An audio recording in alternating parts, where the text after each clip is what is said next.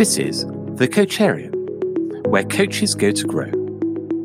Coacharium, like a terrarium for coaches. It's the pocket sized podcast for leaders who coach to gain skills and confidence. Welcome to The Coacharium. Hello, everyone, and welcome to another episode of The Coacharium. If you haven't listened before, we are Wendy, Dana, and Gary, and this is the smallest podcast spread over the longest distance 5,000 miles from San Diego via Dallas to London, England. We started the Coacharium as a space for pocket sized, practical, and actionable ideas, tips, and stories for leaders who coach. Why? Because that's who we are too. We're all coaches, and we've all also been leaders in the corporate world. And we know from experience that your most precious asset is time. So we're not going to take up much of yours. Dana and Gary, here is the mini icebreaker, this or that. So today I'm wondering which do you prefer, startups or established organizations? Where do you where do you find yourself feeling most comfortable? I'm going to start here because on the day of recording, I am literally on day one of a new job in a relative startup, albeit it's been around for three years, but it's a team of about 30 mm-hmm. people, but very much operating as a startup. And it's my first time ever working in that kind of environment, startup environment. And I have to say, I'm really, really enjoying it one day in. Um, and I didn't know whether I would, but I get it. There's so much energy and vibrancy and uh, creativity. I absolutely love it. I have to say, startups. I've been, you know, my husband's an entrepreneur, my daughter's an entrepreneur, and I felt like I was an on, you know, intrapreneur at Southwest Airlines. So I feel like I get more energy when there's a new something new that's being built as opposed to an old established something. So yeah. Yeah, and and I just want to define that that word intrapreneur for Thank our you. audience. Um, so yeah, do you want to define that for them? Yeah, so that's like being an entrepreneur within an organization where you're given uh, a sense of innovation and opportunities to build something new from the ground up and create. And um, I have ideation. And hi, am I? Um, and I think you do too. Um, y'all do too. So um, it's it's fun to be a part of something new. It energizes me. Yeah, and I'm right there with you. Mm-hmm. I also really appreciate startup atmospheres, uh, and I love that entre- that entrepreneur option too, mm-hmm. right? To to start something new within an established business, uh, that feels really fun as well. But okay, so that's all exciting to talk about, especially with your new changes, Gary. That's exciting. Thank you. But in this uh-huh. particular episode, we have a question that we are we're considering. So uh, this question is how do you keep your team engaged when leaders are transitioning? So Dana, why don't you get us started on this one? What do you think? Yeah, so this is a great question, and I love um, to hear y'all's feedback as well. So, right, we're in the middle of the Great Reshuffle even within our team, everybody's reshuffling, doing something different or new. Um, and we're continuing to see that with the clients that I have right now and with um, my past uh, coworkers, I'm seeing that.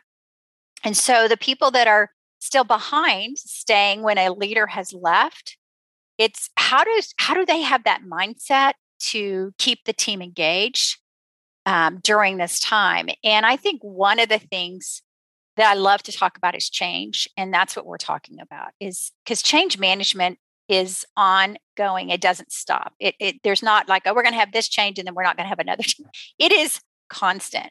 And so I think a leader that understands change and can help move their people through change is pretty powerful. So when you've got a situation with, you know, a leader who's transitioning and you've got a team, people see change as loss.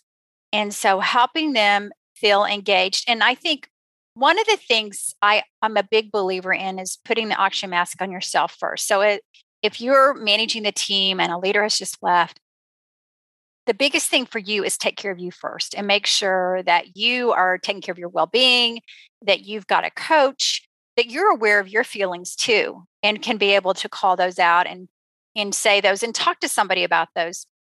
But and at the same time, I think it's so important for that leader to know the business inside and out and use this opportunity to stretch themselves and to grow. But more importantly than any of that, I mean, I think taking care of the leader is number one. Number two is being an empathetic listener. The folks on the team are going to need to know they've got somebody they can trust. And trust comes with consistency. So, how do you build trust and show consistency during the times of reshuffling? And it's setting up daily, weekly habits that you have as a leader that your team can count on you for. Having that open door policy, making sure that they hear your values and that they understand that you're going to be that one inspiring them. Because I think if you're being that leader that can come in and bring value and inspire and listen, you're going to be energizing the team. And here's the secret people don't know what they need, but you do.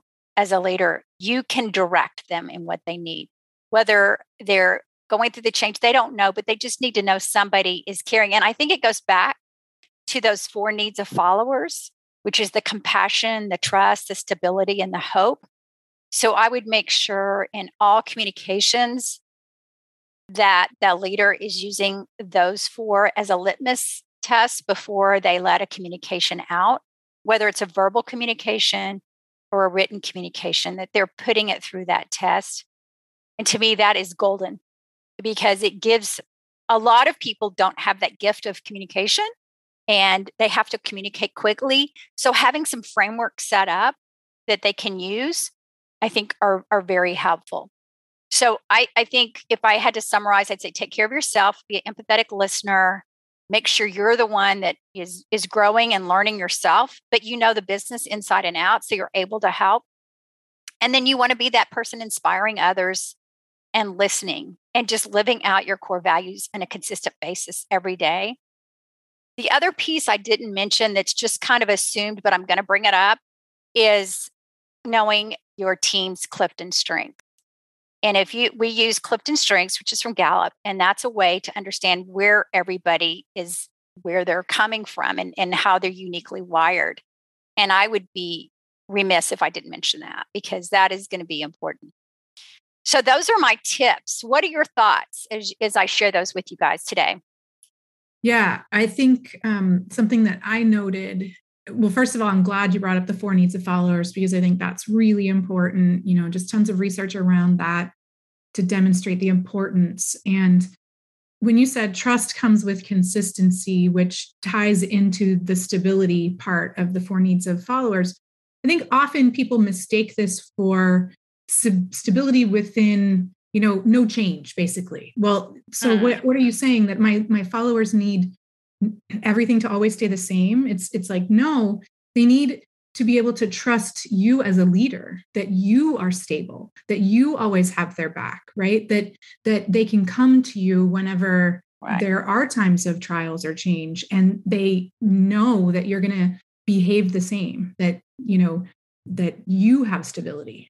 Uh, does that make sense? Like absolutely did, that, did i catch, absolutely. capture that well there? Yeah yeah. I think it, I think it's really interesting because I was reflecting on my own experience in in a leadership role where I was in an interim role.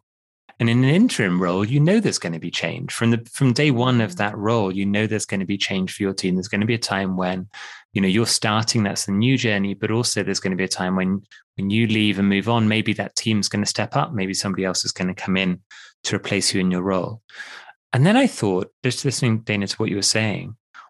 Well, what would happen if you applied the same mindset as you do if you're interim when you're full time and you think about imagine a time when I'm not here anymore. How can I coach and develop my team to be fine in that situation? How can mm-hmm. I develop them to be resilient? How can I work effectively work myself out of a job and ensure that they're good enough to make the organization not need me anymore? Because as an interim leader, that's exactly how I think.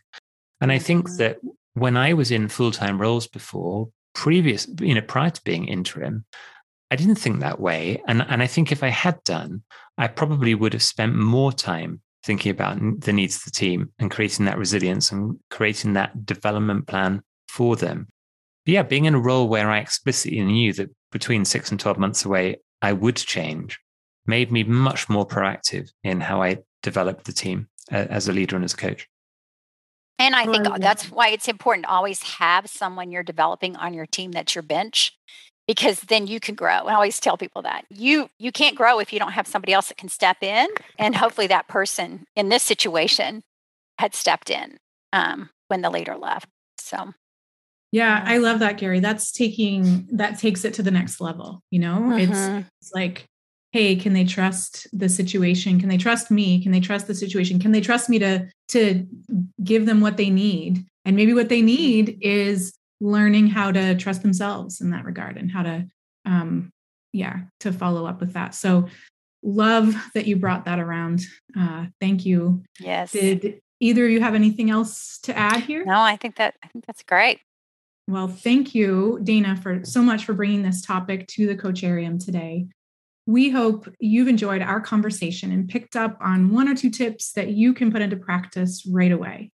We're going to be picking up on questions raised on the coaching forums on Facebook, so do engage, reach out, and let us know if there's anything you'd like us to feature in a future episode.